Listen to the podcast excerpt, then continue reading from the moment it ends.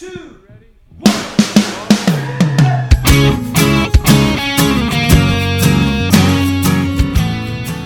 Hello and welcome to Say That podcast for your big questions, get real answers. My name is Matt King. I'm your host here in the city of Chicago, and joining me here is Glenn Fitzgerald, the founder of Mission USA. I did a pretty good cough before we got going. I felt like nobody acknowledged it, and you know, because you want to clear the pipes, get it ready for the thing. You have to do it and do it well. And uh, I feel like uh, maybe we, you know, we weren't paying enough attention to how well that went. I, I'm not sure I want the list of which of your bodily functions you want to get attention and not, but I'm not sure I can avoid it. Also joining us, the director of Mission USA Productions, Jed Brewer. Dude, nice cough. Thank you. Yeah, That feels good. You Yeah. know, a little bit of acknowledgement goes a long way. that was it. Was solid. Uh huh. It didn't go too far. Right. You didn't over cough, Yeah. but it was authoritative. Yeah. You sold uh, it. it. Was, it was it was bold and assertive. You committed to the cough. Yeah. and you landed it. Yeah. Thank you. Yeah. Sometimes we like to model healthy friendship here on the podcast. if you ask for a little encouragement, you'll get it back in kind. There you go. Sometimes you can take that extra step Glenn did and start feeding words to the person That's right. you. That that helps. Would you say it was bold? I mean, I don't want to put words in your mouth, but I thought there's a certain boldness happening. That's right. Joining us all the way from Rutgers, Tennessee, one of the pastors of Christ Community Church, Lee Younger. The thing that I was thinking was that Matt started the intro so quickly after the Glenn cough that my idea was like, is is Matt trying to show off his editing skills? Yeah. This is is he even paying attention to the flow of what's happening here? There's Through a the feng mirac- shui thing. Yeah. Absolutely. Through the miracle of um, computer technology, I like to think that all of us have these incredibly deep, rich baritones on the Yeah. final production. Yeah. I mean, I don't listen to it, so I have no idea. I I Right. In that case, we certainly do. ah, I find great. it a little shallow and pedantic. shallow and pedantic. Yeah. Really. Yeah. yeah. Well, you know, yeah. No, you're not wrong. okay, we're gonna we're gonna launch in. We got a lot of good questions coming up this week, but first, I must declare, um, I think fairly shallow and pedantic emergency. Oh, well, Wow. that that Don't know what fits. either of those words mean, but I'm excited. also uh, pedagogical Yeah. and uh, flim flam doodle. Yeah. These are all the type things that describe this here emergency. We had a video come in from uh, superfan Miss Guinevere that she had found. and that's that's uh, from the other side of the world. Indeed. Sent a video that she found on the interwebs that we may have uh, mentioned in passing on one of our Christmas episodes, but it certainly warrants its own emergency. And that is, you know, this is a video of clearly of someone who got taken to church for the Christmas holiday. Yeah. Maybe not a regular attender. Maybe doesn't know the uh, the ins and outs of this particular liturgy. The protocols. Yes, and uh, while there's kind of an eyes closed, and apparently we're doing a sinner's prayer, so I have some guesses on what denomination this might be. But uh, and, uh this gal is uh, There's Things- sort of music going in the background. If I yeah, I remember think there should probably should be like a hand motion. There's hand motions, other stuff. Yeah. yeah. Um, is just doing the Macarena, Yes. yeah. It's Yeah. fantastic. and I love that so much. I I think my response was something along the lines of rather than listen to that preacher who's in the background of that video, I'd I'd much rather hear what this young gal has to say about Christianity. Yeah. Well, For there's some reason. I don't know why. yeah, there's a certain spirit that we on the Say That podcast certainly um, exercise, which we encourage other people to do to the extent that they feel comfortable with, which is church people are probably not going to call me on this. Yeah. And just uh, let that inform. At that point, church becomes your playground. Yep. Yeah. Yeah. Because as long as you keep it within some pretty darn wide boundaries, they're not going to say anything. Yeah. That's There's really a there's a story I would love to to cue Glenn up in here of a of a gentleman he used to work with in ministry Yeah. who would uh pour it on a bit thick Yeah. at church. And there's a specific conversation you had with him that I think of all the time. yeah. Well, he, y- you know, it's true that uh, sometimes uh, when you're doing as he did, and and and I was privileged to do it with him, when you're doing really good ministry, and you're in a church that is definitely not doing good ministry, but they kind of feel like they're vastly superior to you. it's a little hard to swallow, and it's a little bit tough to be magnanimous about it and say, "No, you, you guys are great. It's great. It's all great." You know, you, you want to do that, but you kind of can't because it's it's a bit of a lie. And so his way of dealing with that was being, to my ears, nakedly, obviously sarcastic. Good Lord's Day, brothers and sisters, as the good book says, I was glad when they said unto me, Let us go unto the house of the Lord. I mean that that literally that. I mean that's that's if anything In that voice. it. Yeah, just just in a radio announcer voice. I think this church is great, and you're you're like I enjoyed all 47 minutes of that sermon. I'm literally turning to him with my mouth hanging open, like they're gonna know that you are making fun of them. He's like, he looked at me. He says, "No, they won't," and they did not. And dear, yeah, dear listener, they never did. They ne- I saw him do that many times, and they all swallowed every bit of it. And that's if you just Hey, Macarena. come at it from the right angle, you can get away with so much. Yeah, You go because you go into church, think I got, I better, you know, I better conform to what they want and do their deal, because otherwise they'll like, you know, boot me out or something. They're not gonna. no, no. He here's here's what I'm suggesting, fellas, because there's some people who might think, well, maybe it's a little irreverent to do the Macarena during the sinner's prayer. I mean, maybe. uh my bible says dance with all your might before the lord the way david did you know, that's the kind of thing you ought to be doing Not Or- exactly the way David did. well he he was a bit underdressed Yeah, at the let's, uh, time Let's Uh, focus on the moves. yeah but focus on the moves that's uh, that's that's i've said that many times That's good advice, almost regardless of the Yeah. area of life. always focus on the moves but uh, here's what i'm saying is i think we need to go the other way Okay. i think we Interesting. need more macarena Yes. Sure. like introduce it into the liturgy. I think in the in the in the the uh, tweet uh, chain Mm. Sure. or whatever you call it. Uh, I, I was suggesting that we do sort of a Gregorian chant of Sure. the Macarena as if it might be make it sound as if it was Latin somehow. Oh, you yeah. know, that kind of Wow, thing. Yeah, yeah, yeah. I think I think we need more Macarena, not less. Oh, yeah. Yeah, and if you're picturing the Monty Python movie where they slam their heads foreheads with the, the Bible, at Yeah, the yeah, end of yeah. it, you're you're welcome to keep doing that. Well, the thing that I'm taking away here that I got to be honest, I, I would attend this is we're all familiar with, with churches that'll have they'll have a hymn sing, Sure. right? It's a special service Mm. where you get together and just sing some hymns, or or a praise and worship night. You get together and it's, it's a concert of prayer and praise. A phrase you'll Mm. hear bandied about. I'm talking about Jock Jams night Ah, at your local church. Oh yes, Wow. yeah, The Holy Spirit is going to make you sweat. that's what I'm talking about. the gospel's gonna get you. Yeah. There you go. That's, There you uh, that's go. good stuff. You know. Yeah. Everybody prays now. There you Eh, go. eh, eh. It's raining tell you this. blessings. There's there's a the I don't know if you guys are aware of the there's like an online video game called Fortnite. Yeah. that- Yeah. that the kids are playing. So uh they apparently when you vanquish a foe, then your character will perform uh dance moves Right. Uh, you know, over the vanquished foe or whatever. And all of the the little kids in the church are always doing the dance moves.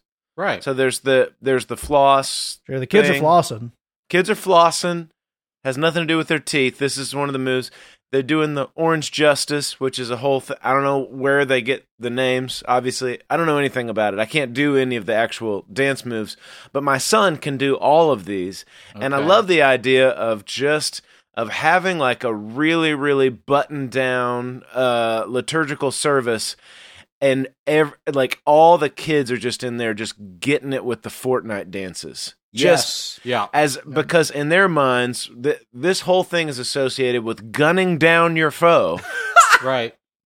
and then over their dead corpse you are doing these dance moves and so as we are in the middle of the liturgy just breaking down the orange justice and whatnot Dude, that's a liturgical drama I could get behind. We, we've defeated Satan, yes. Sure. and now we must dance. Yes. So we got a dude with horns, another Yeah. dude with a Nerf gun. Yes. He blasts him, Sure. knocks Wow. him over. Fantastic. Liturgical drama. Liturgical drama. Now team comes out and dances over our vanquished foe. I think Wow. this is a fantastic idea. How is every youth Sunday in the country not doing this right hmm. now? I, I think they Sounds should be good me. stealing it.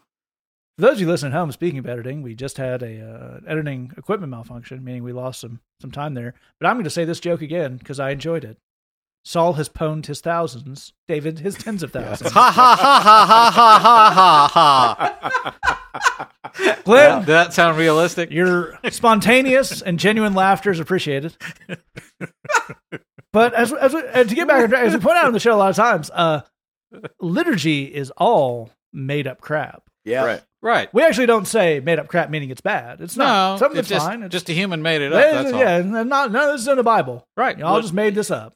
You got to finish that with the Jed quote. It liturgy is made up crap, and church folks love church stuff. Crap. That is Yeah, a church- version of that quote. Yeah.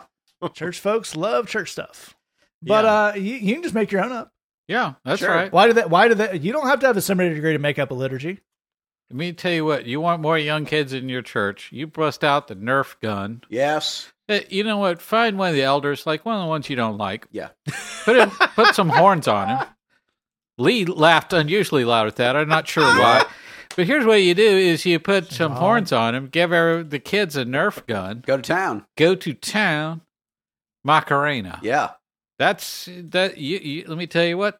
That's going to be a hit. Yes. Those kids want to come back next week. Dude, I'm enjoying it just seeing it play out in my brain. Right. Certainly, faith night. Yeah. That's what you There call go. it. There you go. Just get them There it all is. in there. Boom. Solved it. Yes, you know, you dress up various people as uh, seven deadly sins. You hunt them down. You dance over the corpse. Bada like bing, bada sloth boom. is really slow, so Yeah. he's, he's easy to catch him. Like he's the first yeah, one it's, to go it's, it's down. kind of a you know it's first level. right, Yeah, right, he's right. The first right. one to go down. Yeah. Yeah, You know, Greed's got the big money bags. He's trying to run with the money bags that he's holding on to. You know, we're we're we're writing your vacation Bible school for you people. I mean, come on, dude. Put somebody, some, somebody, write this down. You know, You're leveling up through the different bosses. yeah. You know, you're it. unlock you're unlocking new spiritual disciplines and new spiritual gifts as you be as you defeat another deadly sin. come on, man. Just doing the running man up the the aisle to get the communion. Yeah, And and and and the fact that that that je- jesting about a spiritual video game has not made Matt quote Flanders kids about winging somebody in in uh, Billy Graham's Bible Blasters is kind of a miracle. Full conversion. Yeah. Yeah, that makes me happy. You could also do that. yeah, I'm t- here. You go. I'm going to tie it back into our previous episode Okay. of emergency with people being creepy about the Bible. Uh, you could make Nerf guns Mm. to shoot little foam Bibles. Yes. Oh, there you Wow. go. That's you brought it all Target. together. You launch it at someone Yeah, in a way that effectively defeats the sin. yeah. It's a, it's a The sword, metaphor. The, the sword of the spirit is the word of God. So you- Absolutely. you've done it. Wait a second. Everybody gets a Nerf sword. Ooh, yeah. There it is. That's uh that's a you know because it kind of brings the violence closer. You know, it's more personal, Sure, more visceral. There's Yeah. melee. You Yeah, know, yeah, You really, yeah. yeah. If we're going to talk liturgy, you might as well be medieval. Yeah, that's, hey, yeah, that's right. I like old fashioned At liturgy. this church, we go medieval on our that's sins. right. That's right. You can find some text somewhere that says that that's what they did back in the Sure. medieval times, and then, then that's like I, I want a really traditional liturgy in this church. Okay, so let's let's go back to the, the the original intent of this liturgy. I'm full on just picturing American gladiators from the early 90s at this Oh, point. dude, the tennis ball launcher. Yes. Absolutely. And- Nitro and whatnot. yeah, Nitro and Biff, and they're battling it out. You know. So you're saying pastor has to get into the spandex? yes. Thank That you. that that might be inadvisable depending on who's your pastor. You're gonna you're gonna find out a lot of things. You you know the the, the ac- exact physique of the pastor may not be uh, something you want to witness. Definitely true, but here's what I'm saying. Yeah. Now, uh, here's here's the thing about sermons. No Mhm. matter where you go, here's a complaint I've never heard. Okay. That sermon was just a little too short for me. right. That has like never could been have- said. Gotten into some more analogies. Right. Feel like I just I just like what if Pastor has seen a movie in his life and didn't recount every bit of the plot to us? Right. Did it even like count? And you know there are various, uh, you know, some larger churches have like multi-service. You'll if you look in the back, you'll see the big clock counting down. because they got to turn the room over at the bridge. We have a we give people uh, a hand sign meaning two minutes. If you're on the pulpit, you were around. You're at that point where you're around in the corner and you think I could land this plane, or I could really give them the the hot sauce. Yeah. And you see someone walking to a tennis ball cannon. Yes. Right. It's time to wrap it up. They, Yep. They're holding the trigger on the tennis ball cannon and they're looking at their watch with the other hand. Yeah. Well, That that's will- it for me. You guys are coming back next week, and I'll uh, pick up any pieces there. Same thing goes. Worship leader, uh, you know, he thinks they're really into it. You know what everybody loves? Third chorus. Let's do it. Let's bring it back around. You see two very large gentlemen standing up and getting the pugil sticks. That's the word I was Dude. looking And they go, for. well, just Sandman style. You tell me it just once. Right. Say, how was church? Uh, You went to that new church. How did that go? Say, well, you know, they had a smoke machine, which is not, it's fine. It's pretty, pretty good. And they were like kind of friendly. But like at minute 16 of the worship set, right. two jacked up dudes holding foam sticks chased the worship band off stage. Fantastic. You're telling me you're not coming back next I'm, week? I'm going to that church. It's building anticipation the whole time. Absolutely. Even if it never happens again. Yeah, if it never have happens two again. straight years. Yeah, You'll you say, you know? You say, ah, he's appreciating Why you still go? Let me tell you. Just in It case. could happen again. Yeah. it- we never I, s- know. I see Deacon Nitro over there. Yeah. right. That's Yeah. right. Yeah. That's That right. could be a rip away suit. I don't know. I'm bringing this all together. Please. Now, here's how this works: as you say, some churches they have more than one service, right? Yep. They got to wrap it up because they got the kids. You see in the Sunday school, right. and it's time to you. You got to. You can only hold off that uprising for so long. That's right. So here's what happens: is when it's time for the service to end, you just hand out uh, pu- pugil sticks. Is that what you call them? Yes. Sure. Pugil, you know, you know, foam covered melee weapons. Whacking sticks. You just hand them out and say, and then you just release them. Yeah. Just go through the whole church, clear that place out. Yeah. Just it's a what's the what was the the movie The Purge? Yeah. like that. Yeah. You purge this church. You just go through there and you know because you always have the people that like want to linger and fellowship, and it's like, come on, dude, we got to wrap it up. We got to move to the next thing. These kids just come in and whoop your behind. Our traditional service begins promptly at 8:15 a.m. Our Promptly. contemporary service begins at 11:45 a.m. 9:15 is our purge. What was that middle one? Our contemporary service, which begins at 11:15. Hopefully that won't be necessary. That's right. And with that, I declare emergency off. Yeah, the Macarena. We somehow got from uh, the adorable board person doing the Macarena to releasing a child army with foam weapons Thank you. To hack away at the elderly to chase them out of a church building. We're fixing church here. Yeah. It's, Hey, it's going to be a little messy. Somebody's got to do it. That's right. But uh, you know, here's here's something we uh, we have not found a way to bring violence into yet, but one day maybe. That, that's Bridgebox. For now, it's, it's just songs, sermons, Bible studies, all all things delivered digitally. Can't can't even get to you. Mm. We couldn't shoot a tennis ball at you through the Bridgebox if we wanted to. Oh, we've tried. Oh yeah, Mailchimp just doesn't quite have it yet. But for now, continue to have our wonderful friends here who like the podcast support us for only eight dollars a month. Get Lots of good stuff to fuel your own walk here in the month of January. We are talking about dealing with boredom, kind of that restless, listless feeling that a lot of us get in the winter months and the new year. Some ways to constructively deal with that and move our lives forward. MissionUSA.com slash Bridgebox. All right, we're gonna jump to our first question here. That was all the way in the end, or scroll down the episode description. I have some ways to get in touch this. First question comes in anonymously, and it says, I have lost my faith. I don't know why I don't feel anymore the strength inside of me to follow God. Some days I wish I could give up the faith, but I know it's dangerous and somehow I must keep on track. Have you ever felt something like this? And uh, we appreciate your we appreciate your questions. We appreciate all the questions that come in, but we this is raw, this is honest, this is kind of stuff we like. And Glenn, where would we start off? Well, I agree with you first and foremost. I'm really glad that you sent this in, and Yeah. I love how honest and raw you are about it. And make no mistake, every single person on this podcast has felt all of this and more. Uh, there are no perfect people on this podcast. There aren't any Yep. super Christians on this podcast. We're all a work in progress, same as you are. Uh, we have our, our our our frustrations and our our times like this where we just feel like, man, I'm out of gas on doing this whole deal. Uh, there. So having said, so uh, that's the main thing I want to say is you, you are not alone in any of that. Right. Uh, so having said that, there there are a number of layers to this. Here's the first layer that we're going to start with. Um, you you say some days I wish I could give up on on having all this faith. Here's the here's the thing with that. Um, I think we have a a way of focusing on faith first in our relationship with God. Like that's the main thing. You have to have faith. Um, faith has to do uh, in many ways with moving forward in your walk and being obedient in your walk and those kinds of things. But that's not where we start. We don't start with faith. We start with love. Yeah. Uh, if you're dealing with a, a personal depression, if you're dealing with problems with your church, if you're dealing with just problems with your lifestyle, maybe you're uh, sort of beating up on yourself or where you're at right now, this isn't about having faith. That's not the challenge that's before you. That's not the thing that God is calling for you to, to look at and focus on. It's love. Uh, first of all, is to receive the love that He has for you. That's first and foremost. And second of all, is to operate on your love for Him.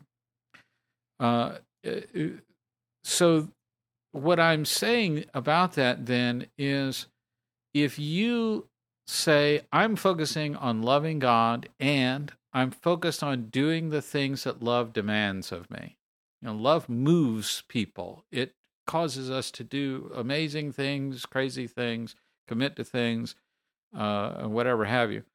If you're doing that, if you're saying, "I just, lo- I just know that I love God, and I'm just going to do whatever that love moves me to do," you are probably going to end up being a better Christian than the people on this podcast currently are. So, No doubt. uh, Yep. so let's focus on that. That's let's not uh, look at faith. Here's another thing. Uh, you say, I know it's dangerous uh, uh, if I get off track. Let's not deal with danger either. Uh, that's that that's that's fear based thinking. You know, something horrible will happen if I'm not uh, acting faithful on all of these things. Uh, that's that fear is not going to help you be a better Christian at all. Uh, fear is a tool of the enemy, and the enemy is not going to give you a tool that you could use to better your walk with. So that's that's not going to work. Um, but there's a there's an for me the key phrase in this uh, is is somehow I must keep on track. Here's the thing about that: most of us are not on track most Yeah. of the time. I try to be on track with what God's asking me to do. How's that going? It is it is it is extremely hit and miss. Oh, you too? Yeah. Now, I could look at my life in very broad strokes and say in the looking at it from the biggest picture overview, I'm attempting to live my life in service to other people. I'm attempting to help people who are uh, in a hurting place. I'm attempting to tell people about Jesus. If I looked at it from sort of a global viewpoint or something like that, then yeah, I'm I'm in my life is being lived in the vein of of what what is a good life and a faithful life or whatever. But when I, if I go down into the granular level detail, if I ask, "Am I doing what God's asking me to do today?" Well, I can't say yes if I don't know what He's asking me to do, and uh, it turns out that most of us are very hit and miss on being on track if we look at it on Yeah. that level. That's right. I can't. I. I. So th- therefore, I don't like this view of you feel like you're on track but exhausted now, and out of fear, you're going to stay on the track that you're on now because it would be terrible if you didn't. I think probably be better if you got off whatever track this is, because it looks like it's obeying out of fear rather than simply choosing to love and do what love demands of you. Mm. Uh, if you operate, uh, the, Jesus said, "I'm going to boil all this down to two commandments," because y'all get comp- get everything complicated up and and and get confused. Here's what it is: love me, love your neighbor. Do those are two commandments now. Can you do those two? And because if you're doing those two, everything else is going to fall into place. But we have a way of looking at lifestyle. We have look, a way of looking at uh, what what we're uh, doing in terms of uh, the way we operate, the way we manage relationships, what we're looking at online, all these kinds of things, and judge ourselves according to those things, not according to those two great commandments of loving God and loving each other. That's a fantastic place to start off. There's a lot of really, really great stuff. And Jed, I, I'd love to get us to look at this idea of, because I think it's an important one. I think our friend running the question may not realize how how important it's that I I'd love to give up faith, but it seems like I just can't. Okay. Um, if you can't give up faith, and again, I think we've all been there. Um, it's almost like you not having faith is not foundationally affecting your relationship with God. If it's still Hmm. hanging on, so how, how do we develop that idea and get into a little bit of a safer place on it? Well, let's start here. You you described what you're dealing with, and you asked, um, "Have you ever felt something like this?" Yeah, absolutely. In in fact, I remember super clearly the night in college when I decided I'm done praying. I just don't do that now. So I've had enough, and uh, I'd like to take that moment of I've had enough and uh, actually look at your situation for a second. I think you've had enough of something, and I think the the thing that we need to figure out is what that thing is. So, uh, just as a thought experiment, here's what I'd like to encourage you to do. I want you to imagine for a second that you can be hundred percent sure that a big part of what you're dealing with here is anger. Again, it's just a thought experiment. I'm not saying that's true, but we'll we'll just pretend it is for a second. Take out a journal or word processor or whatever and write down if that were the case, if we could just be certain that a big part of this is anger, who are you angry at? What are you angry about? Now, what you may find is no one, nothing. I think the world's great and wonderful and fantastic. I think I'm great. I think God's great. I think all of my fellow brothers and sisters in Christ are great. I just have no faith of any kind in God. Great. Well, then we can eliminate anger as a possibility. But on the other hand, you may start writing about the things you're angry at and realize you have a lot of them. Mm. A Hmm. lot of them. And what you may find, again, it's a thought experiment, so who knows? We could land anywhere. But what you may find is that you're pretty angry at yourself about some things, and maybe that's, you know, a sense of feeling like you're not measuring up and you're letting yourself down. You may be angry at God for some things. You may be angry at church people for some things. You may be angry at your parents for some things. You may be angry at your Yeah, friends for some things. You may be angry at your pastor for some things. And that's kind of a scary deal because I think if you're like a lot of us, you pretty quickly run into the thing of, I don't know if I'm allowed to be angry at these people. I don't know if I'm allowed to be angry at God. I don't know if I'm allowed to be angry at my parents or my pastor or, or whatever else. The only person on that list you may feel comfortable being angry at is you. But this is the deal is you're if you're dealing with anger, and who knows, it's a thought experiment. But if you're dealing with anger, you're angry whether you're allowed to be or not. So we can just set that allowed to be thing aside because you already are. If we can establish that some of this is an anger thing, then I think it's about finding a safe place to be able to talk openly with another human being about do I have a point on any of this? Um, is this, am I just making stuff up? Am I just, um, you know, uh, uh, am I just throwing a pity party for myself? What what is this? And that would be a good moment to find someone that you really trust and who's qualified to speak to your situation. So that could be a counselor, that could be a therapist. If you're if you're not sure who that would be, please write us. We'd love to help you talk to someone and we might be able to talk a little bit about some of your details. But the odds that you would look at that list and it's just no, it's I'm just making stuff up. I'm just I'm all making mountains out of molehills is zero. Just Mhm. just as a preview of coming attractions. But if this is anger, and again, who knows, thought experiment, but if this is even in part anger, then this isn't about trying to force yourself to feel more faith. This isn't about trying to force yourself to go through the emotions. It's about addressing the anger. It's about looking at the the wrongs that have occurred in your life, the feelings that you understandably have about them, and figuring out what do we have to do to get to make these wrong things right. So again, uh, have we ever felt something like this? We definitely have, but a lot of times when we get to these places where we feel like I just got nothing inside me anymore, and I feel kind of numb, there are other things driving that. Um, anger may be one of them, but we want to figure out what those other things are so that we can address them. Really great point. It's fantastic stuff there.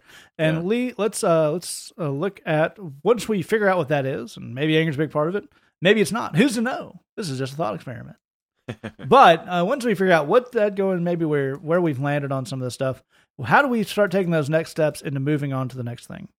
Yeah, I absolutely love everything that's been said on this by these other two brothers.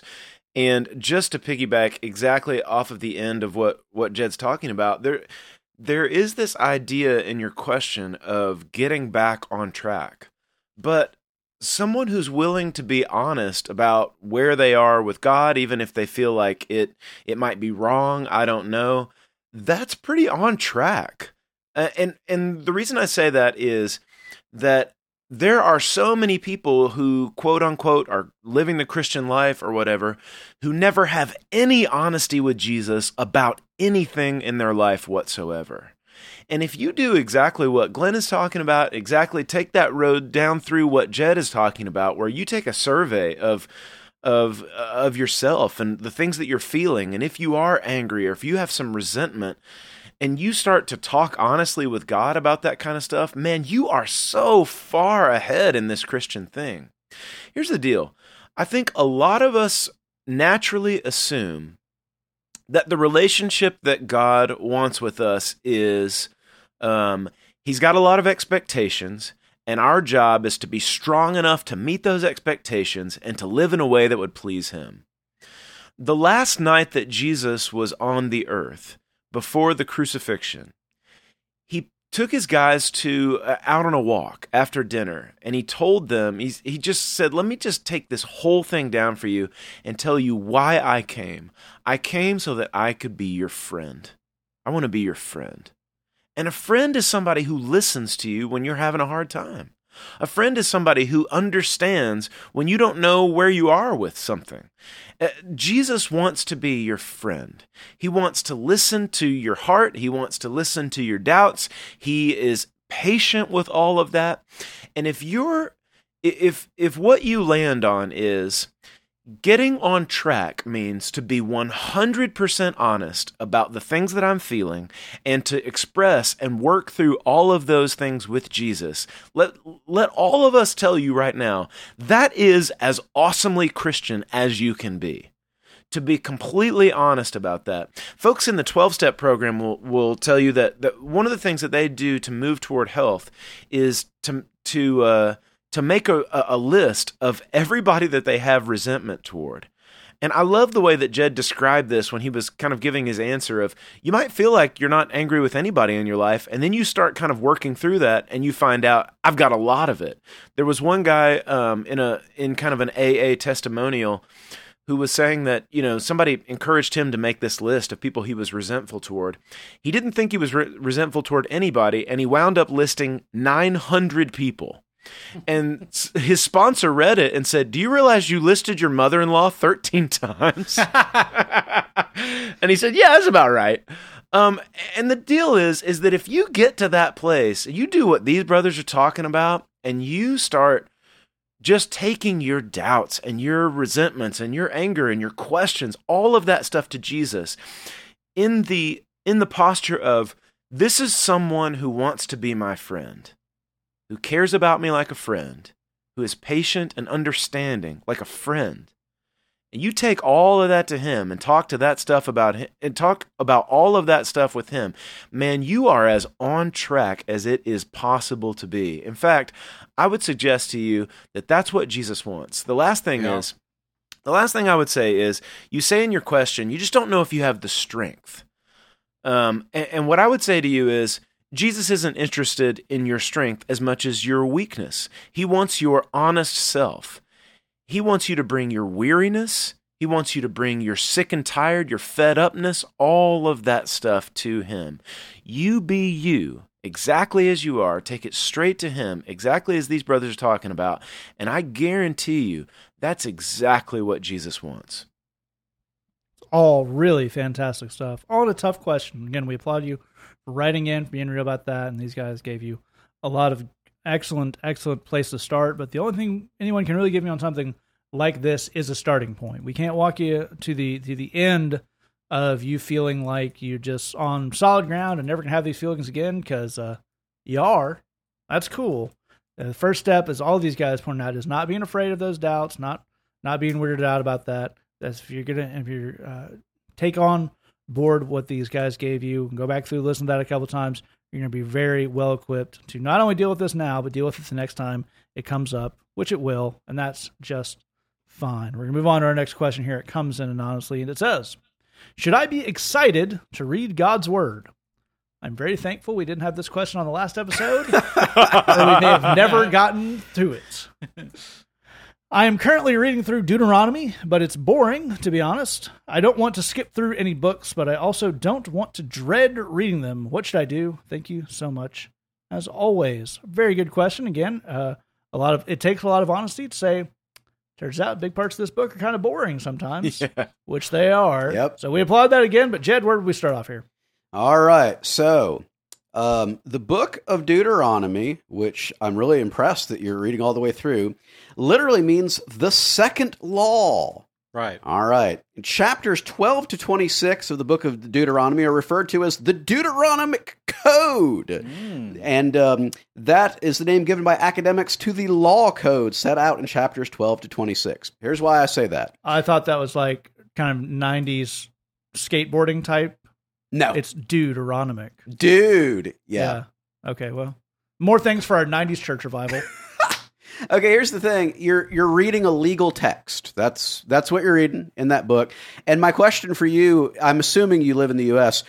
Are you excited? Would you be excited to read the US legal code? Huh.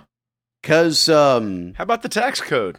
Yeah, would you be excited to read the tax code? I mean, here's the funny thing is the tax code has a ton of relevance to your life. I'm, I'm not saying that it's a waste of time. I'm not saying that it's just, you know, um, uh, an exercise in futility. If you read the U.S. tax code, you'll you'll have a better handle on things that have a lot of impact on your life. Sure, it'll be like that guy with the uh, the question mark suit on the infomercials. You know, so to get free money from the government.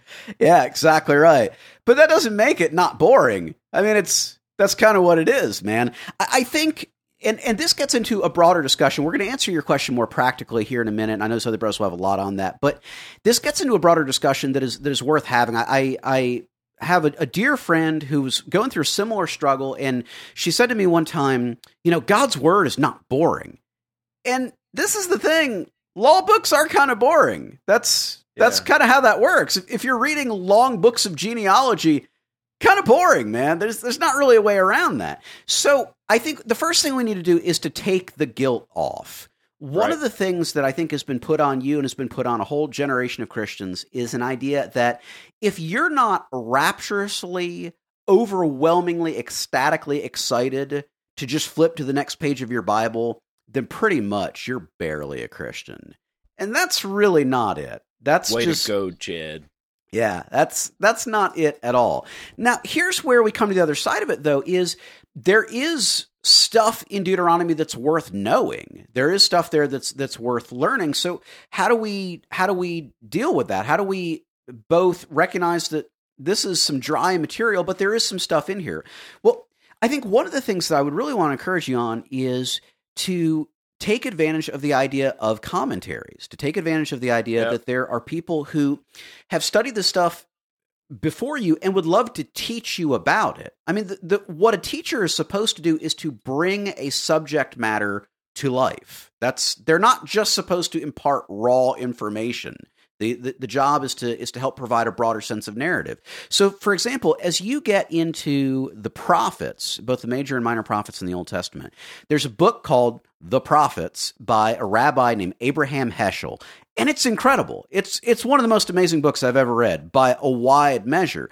But the thing is, he is a good teacher. He knows how to take this thing that I don't have a lot of background in, I don't have a lot of perspective on, and help it come to life so that I can get it. If you can dig it, actually, that's one of the things that the New Testament recounts about Jesus is that he would teach people about what was in the Old Testament, but that he made it come to life for them. That he he brought this material to life. So if you're dealing with stuff that feels boring, that feels like you don't know how to interface with it, find someone who can teach you about it in the true sense of that word. Again, that's not just imparting raw information. That's not what it means to teach, but someone who can help this stuff come to life for you. A, a commentary is a good way to do that. A good history book is a good way to do that. A really, really gifted preacher can be a good way to do that. That can be a little bit harder to find, but if you can find it, that's great. But the key thing is taking off that false pressure of, I should just find all of this endlessly fascinating because that's not true. That's not realistic. Um, the, the the Bible does not proclaim that about itself. It says all Scripture is God breathed and useful. It doesn't say all Scripture is God breathed and fascinating. Those are two different things. and, and embrace that that is what it is. That it is worth knowing more about. But there are ways to do that where you will find it interesting and get more out of it. All very good stuff. That's an excellent introduction to this idea. And Lee, where do we go from here? Well, I, I want to piggyback on the same kind of thing that Jed said, and and and along with admitting, you know, how you feel about Scripture and that sometimes it's boring and all that kind of stuff. There is an idea with Christians that you know there's one way to interface with Scripture, and that's the correct way, and that's the correct time of day, and the correct attitude, and the correct coffee shop, and with the correct journal and with the correct Instagram post or whatever. And what I would suggest is that we need to throw that out as well. Not only is it a deal where this whole thing's not going to be endlessly fascinating, and, and in fact, some of it is going to be boring, but there are going to be times when you need to switch up everything about it. Not only that, there are going to be times when things that that once upon a time were just engrossing and fascinating uh, in certain parts of the Bible, you'll go back to them and they won't say that much to you. And that's okay. It doesn't mean that you're failing at being a Christian, any of that stuff. We need to be willing to be flexible and and and change things up. The the human brain loves novelty. And there's nothing wrong with that. And there's nothing wrong with saying, I'm going to mix up my routine for a while just to see if I can kind of bring some interest back to this. The other thing I would say is um, exactly as Jed's talking about, please feel the freedom to skip books. Feel the freedom to interface with the scriptures in a totally different way. We talked about this um, uh, maybe half a year ago at this point, but one thing I discovered recently is if you download just like the I guess it's like maybe the Bible Gateway app or something like that on your phone. If you go to like the ESV version of it, and then you click the little speaker at the bottom, then uh, there's a very amazing uh, British actor called David Suchet who will read that chapter to you. Love the sushi. And David Suchet is amazing. He plays Hercule Poirot from the Agatha Christie mysteries. Yes. He's amazing. And and and that is completely free. And so while you're doing dishes or driving to the store or whatever it is or or walking to class, you can pull up a chapter that you want to that you want to experience that day.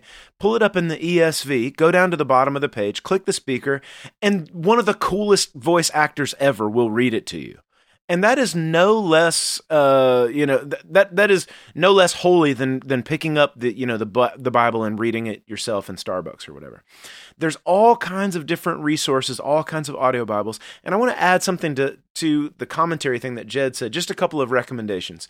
There was a pastor in um in palo alto california um or in san francisco california at, at a church called um, pbc named ray stedman back in the 70s.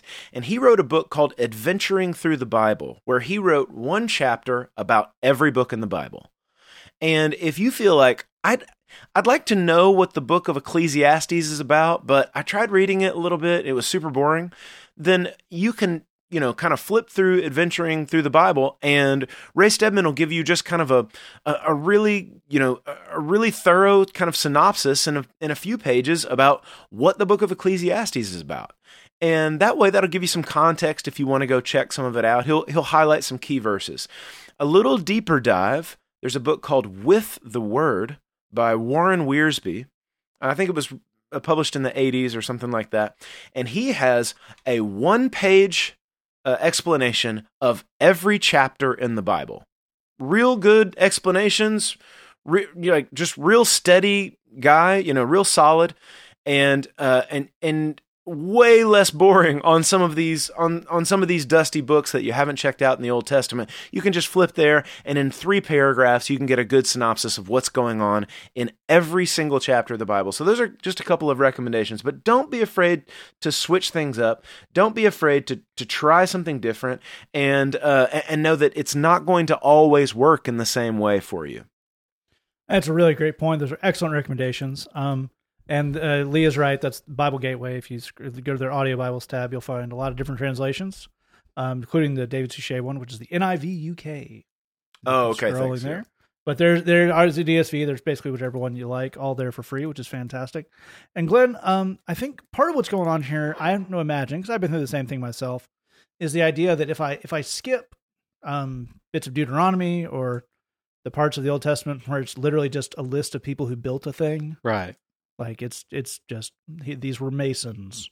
Yeah. There's the idea that to skip over that is to is to I might miss the super cool secret deep knowledge that's going to take this whole thing to the next level.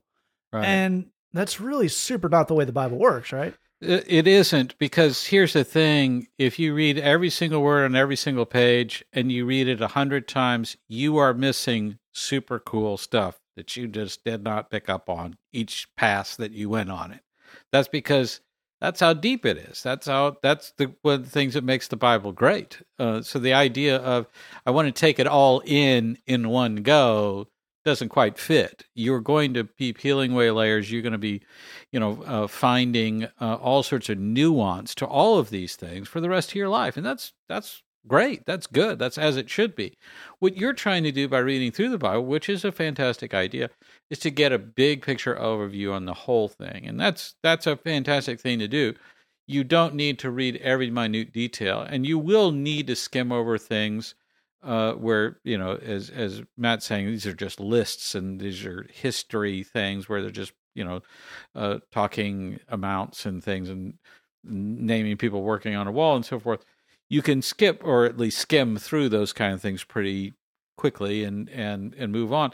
But you're going to find a number of things that you read that you don't understand uh, because you're not a bible scholar. You don't you know just because you read it and it's in the bible doesn't mean you grasp what's going on here. These guys came down from the mountain of this and they went into the valley of that. You don't know where they're talking about. You'll find that out later. That's okay. You're you're glossing over all of those minute details because you're trying to read it from end to end, and that's a good goal. You just have to follow through with your own goal. You know, just, just stick with the premise here. Um, uh, the second recommendation I would make, and this is I would make this one very strongly, is get on a Bible reading plan that gives you a little bit of Old Testament and a little bit of New Testament every day. Mm-hmm. Uh, if you do a one year Bible, that's already baked in, and it it's really really good. I've I've done it both ways, and I promise you, it is way way better to do a one year Bible. A great point. You don't actually have to even buy the book at this point. You can go online and just search okay. one year Bible reading plan. And it'll tell you, you know, read this passage, this passage, that passage, yeah. do it yourself. Yeah, what you're going to get when you do that is um, uh, you know, there are going to be passages in the Old Testament that are, are, a bit dry here and there, but you're skimming through that, and you're you're getting that New Testament uh, that's going to be a lot more relevant to your your you know daily life and what what you're dealing with. So you're going to get a, a you sort of cover all those bases. Uh, some of those reading plans will give you, a, you know, a bit of uh, Old Testament, a bit of New Testament, like one psalm or you know, like half a psalm and a couple of proverbs or something and you know that yeah. can be really good reading if you do it in that way so find a really good bible reading plan give yourself a chance to look at several different ones till you find like uh, one that really fits for you uh, and as as Matt said, there's tons of that stuff online that you can uh, dial in. Some Bible apps have that built in. I've seen before.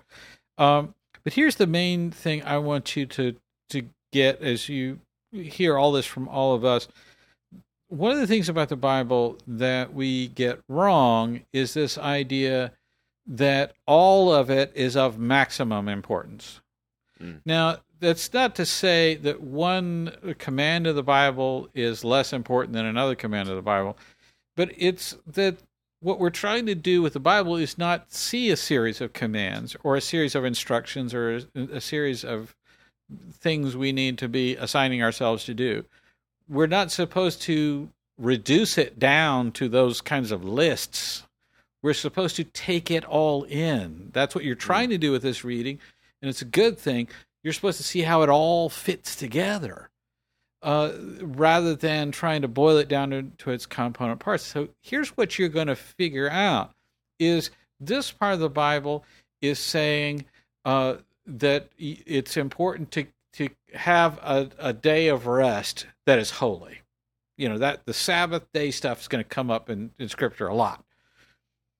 There are other parts of the Bible that talk about helping the poor uh, when Jesus came down, he said, I'm getting a lot of fixation on the Sabbath day stuff. A lot of fixation on it. I'm not getting hardly any fixation on the poor part, and I emphasize that really strongly, and I'm not getting you to shift that gear. So what uh, the, the the exact phrase that Jesus uses is you strain out a gnat but you swallow a camel. Both of these things are not kosher to eat a gnat and a camel, but you're making sure, really sure you don't do the little things and you're ignoring the big things. So the phrase we use around here is major on the major, minor on the minors. That's what we're that's how you should read scripture itself in the first place. A list of people who are building a wall is not major. Don't treat it as if it's major. Give right. yourself permission to skim through that stuff. That's what we do. That's it's reasonable. I've taken the time once in my life to read every single word on every single page and really go into it. I, I've done that more than once, but I don't think I was edified by that particular list. I just it was good, I guess, to know that I wasn't skipping over something important. You give yourself permission to skim through that and give your recognize you'll go through all these things many times in your life. That's a great point, and one of the things that's definitely that Glenn's pointing out there that's worth uh, highlighting is not everything is going to have the same amount of importance every time you go through it. Right. Um, this is not you're not supposed this is you're not supposed to read this book once and then uh, be done with it, as these guys are saying. So uh, the idea of not skipping bits is not as important if you're going to go back to this over and over. And with the skipping and the skimming, that's where a really good uh, commentary or um, you know uh, even just concordance kind of a definitional study bible thing can really help because you can have someone an, a heschel someone a historian who really knows why it's it must be the list of people building the thing is probably important if it's in the bible. But if you just read the list of names you don't know why. You're not any better off for having read that. That's where you can go to something extra biblical actually get some context on that and that really helps your understanding again these guys are saying this this idea of just uh, the, the best thing you can do for your faith is just Bible as hard as you can. Is just not realistic and not a helpful thing. So that's you're not cheating on the Bible. You didn't marry it. You're not cheating on it with other books. Just we can all relax when it comes to the Bible. We move on to our final question here. It comes in anonymously to our inbox and it says, I can't ever seem to keep promises to myself. I want to do better, but time after time I mess up and disappoint myself. I imagine God must be disappointed too. Am I really just biting off more than I can chew here? How can you be sure when, that you can make a promise to yourself and then keep it? I'm tired of one step forward and two steps back. How can God help? And Lee, why don't you start us off here? Um, thanks for writing this in, and um, and thanks for being so honest about something that you're going through. I can tell you that we all know how it feels to to take a step forward and take a couple steps back. I know that I know how to I know how I know how that feels and um and I can tell you absolutely that God is not looking at you with frustration and disappointment. Um, God actually knew that you'd fall off. Um, and he's actually not interested in us making a bunch of promises to him. He he he doesn't feel that way about it. Uh, he knows everything. So he already knows what's going to happen. And that's the thing about that's one of those things about disappointment is you actually it, it requires some surprise. Um, a couple of years ago, I was I was talking about a lot of this Jesus stuff with a, with a kid who was about to graduate high school, and he said, "You know, um, the whole thing sounds awesome. It sounds amazing, and it's definitely something I'm interested in, but." I really want to experience, you know, just the American college experience. I just want to go be a college kid and just turn up and just live it up and the whole thing. And I said, okay, well, you know, um, you know, you got to do you on that, but hey, call me when when that doesn't work out. And he was like, yeah, whatever, whatever. And uh, about six, seven months after that, I got a call from this dude, and and I was like, well, hey, how's it going? And and he was like, well, um, it's going terribly. And he started, you know, kind of saying all this stuff, and and he said, are you, uh, you know, just kind of confessing a bunch of stuff that was going on with him. He said, are you are you surprised? Are you disappointed in me? And I was like, well, no, I've been waiting on this phone call. I mean, you know, I knew it was coming. I knew this phone call was going to come. Who could have who who could have foreseen that that it would have gone this way? And and I think we get tripped up on the idea of God being disappointed in us because we're disappointed in ourselves. Yeah. We we wanted to to make it through without you know without stepping out of line or or whatever whatever whatever. But but God knows what we're going to do, and He knew exactly where you were going to go. You ask in your question, "How can God help?" And that is a really cool question. It's a really cool place to end, and you know you know kind of wrap up what you're telling us and kind of pitch this to us. How can god help? And and the thing that i can tell you is that god wants to help you in so many ways that that would it would hurt your brain to to think about all if he was to tell you all the ways in which he wants to help. God does not want to he doesn't want to withhold affection from you. He doesn't want to put you in timeout the thing that i can tell you about god is that no matter what you've done and this is important you are not in trouble. And that's one of the coolest things about being in a relationship with Jesus is you are not in trouble. Whatever it's been and whatever's happened, you're not in trouble. He doesn't want to, you know, put you on the bench or anything like that. He wants to he wants you to know that he understands, that he gets it. And what he wants to do is he wants to give you not not put you in a place where you're making promises or you're going to change this, you're never going to do it again, da da da da for you know, because you're just going to grit your teeth and and bring in all this willpower. What he wants to do is to give you wisdom and insight about why you do the things that you do. Mm-hmm. I know that's what he wants to do with me. He wants me to understand why I why I think in the ways that I do, why I act in the ways that I do, why certain patterns happen in my life, why uh, why certain emotions uh, occur to me and certain thoughts occur to me when when these stimuli you know occur and so he wants to give you insight into yourself and he wants to give you wisdom about why certain things are happening and he wants you to develop a healthy strategy and tactics about how to move forward. He's going to principally do that in three ways you're going to find wisdom and insight in the scriptures. You're going to find wisdom and insight directly from the Holy Spirit in prayer. And you're going to find wisdom and insight from wise counsel. Those are believing friends and maybe a pastor or a Bible study leader or somebody that cares about you that's a little further on in your walk. And what we want to do is we want to go to all three of those sources and triangulate what is the Lord telling you as far as the wisdom and insight to move forward. These, other brothers can break this stuff down a little more, but we can tell you for certainty that the Lord is not disappointed in you and you are not in trouble. He wants to come alongside you with grace and patience and love, and He wants to give you wisdom and insight for some good strategies to move forward. Amen. That's all fantastic stuff. Indeed, amen. Uh, now, Glenn Lee, Lee gave us something there that was, was beautiful, it was poetic, it was yeah. encouraging, it was uplifting, the kind of thing people want to hear. Yeah. Now I'd like to get you to give us things nobody wants to hear.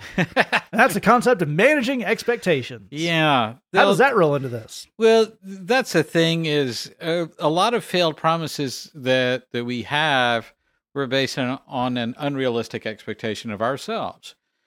Uh, it turns out uh, that uh, we all have a way of thinking I can just do anything I want and uh, I do feel that way. Yeah. Here's the thing we've had a lot of evidence to the contrary. We need to take that evidence in as we move forward.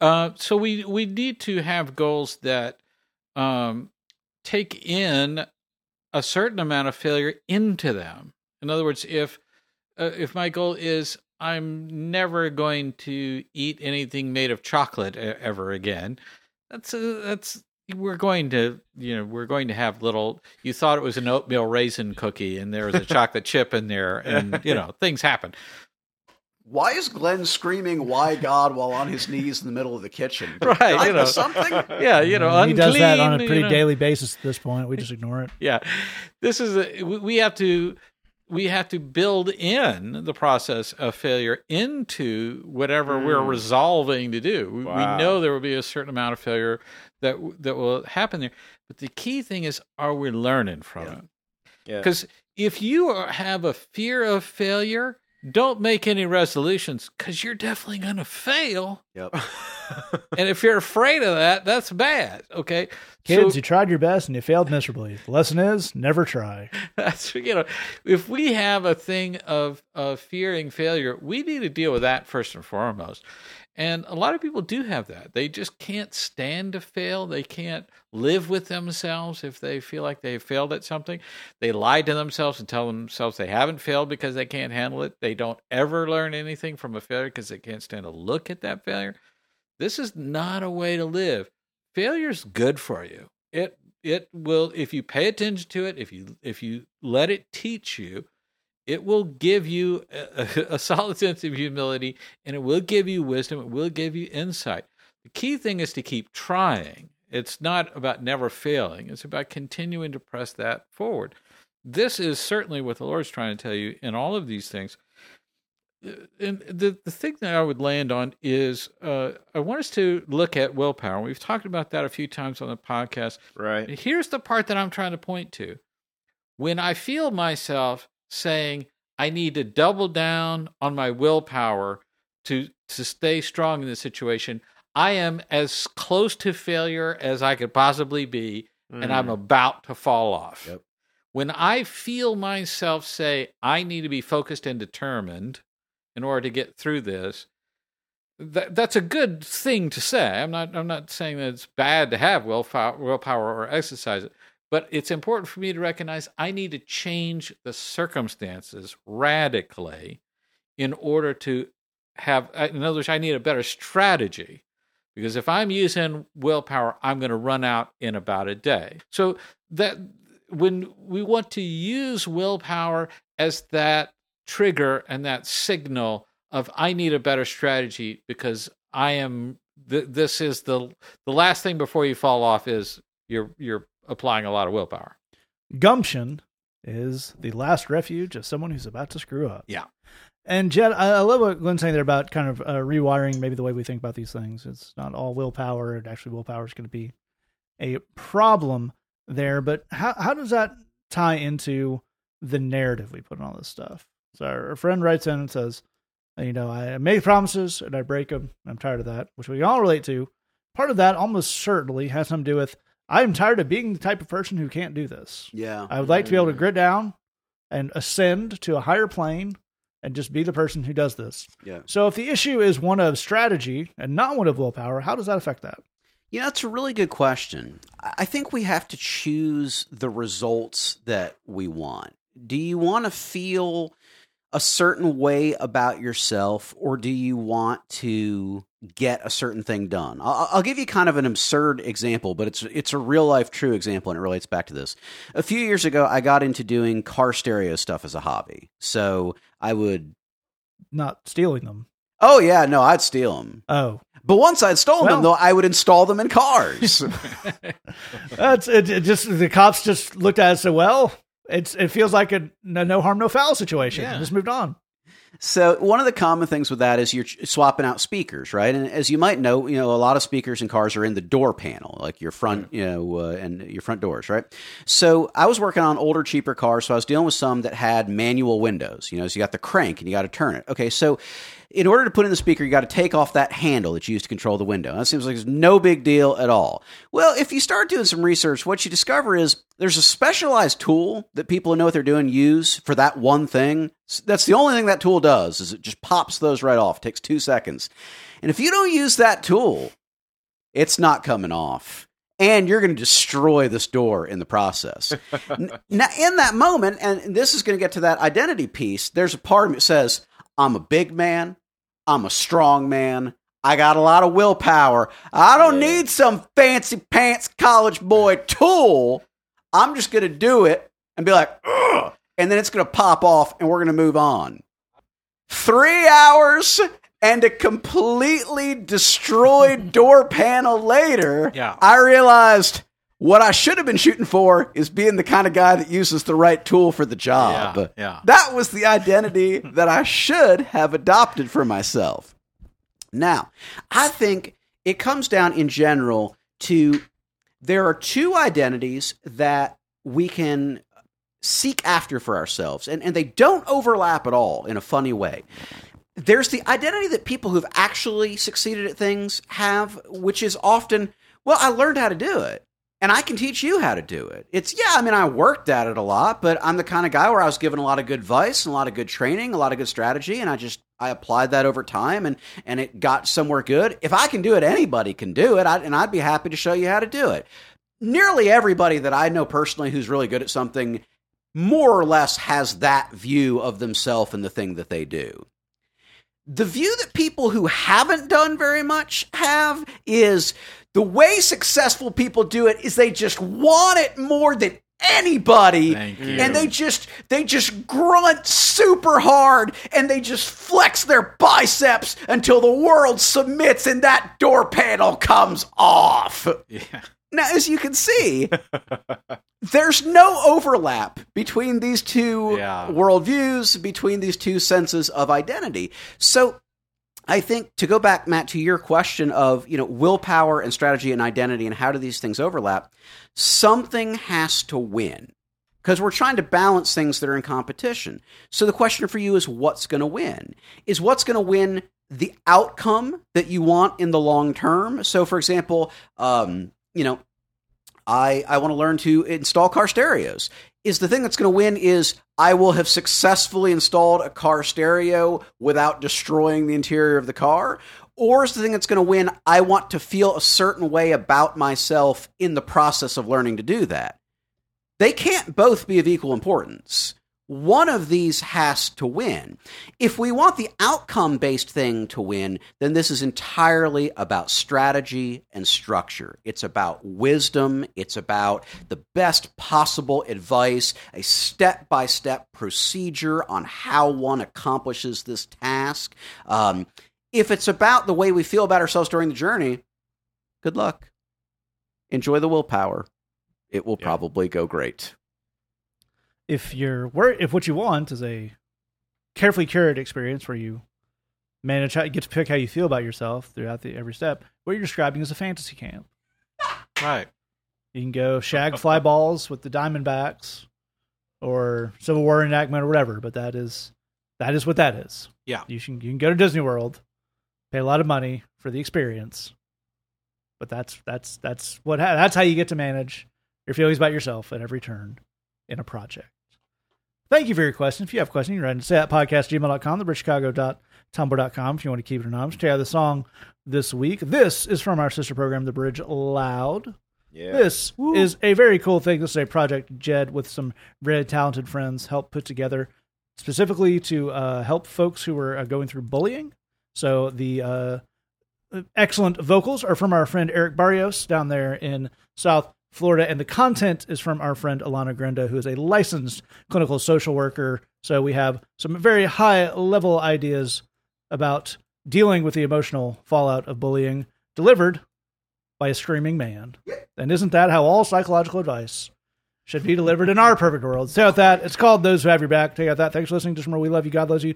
There's nothing you can do about it. The Say That podcast. If you think melee weapons in church is a bad idea, you're listening to the wrong podcast. Yeah, that's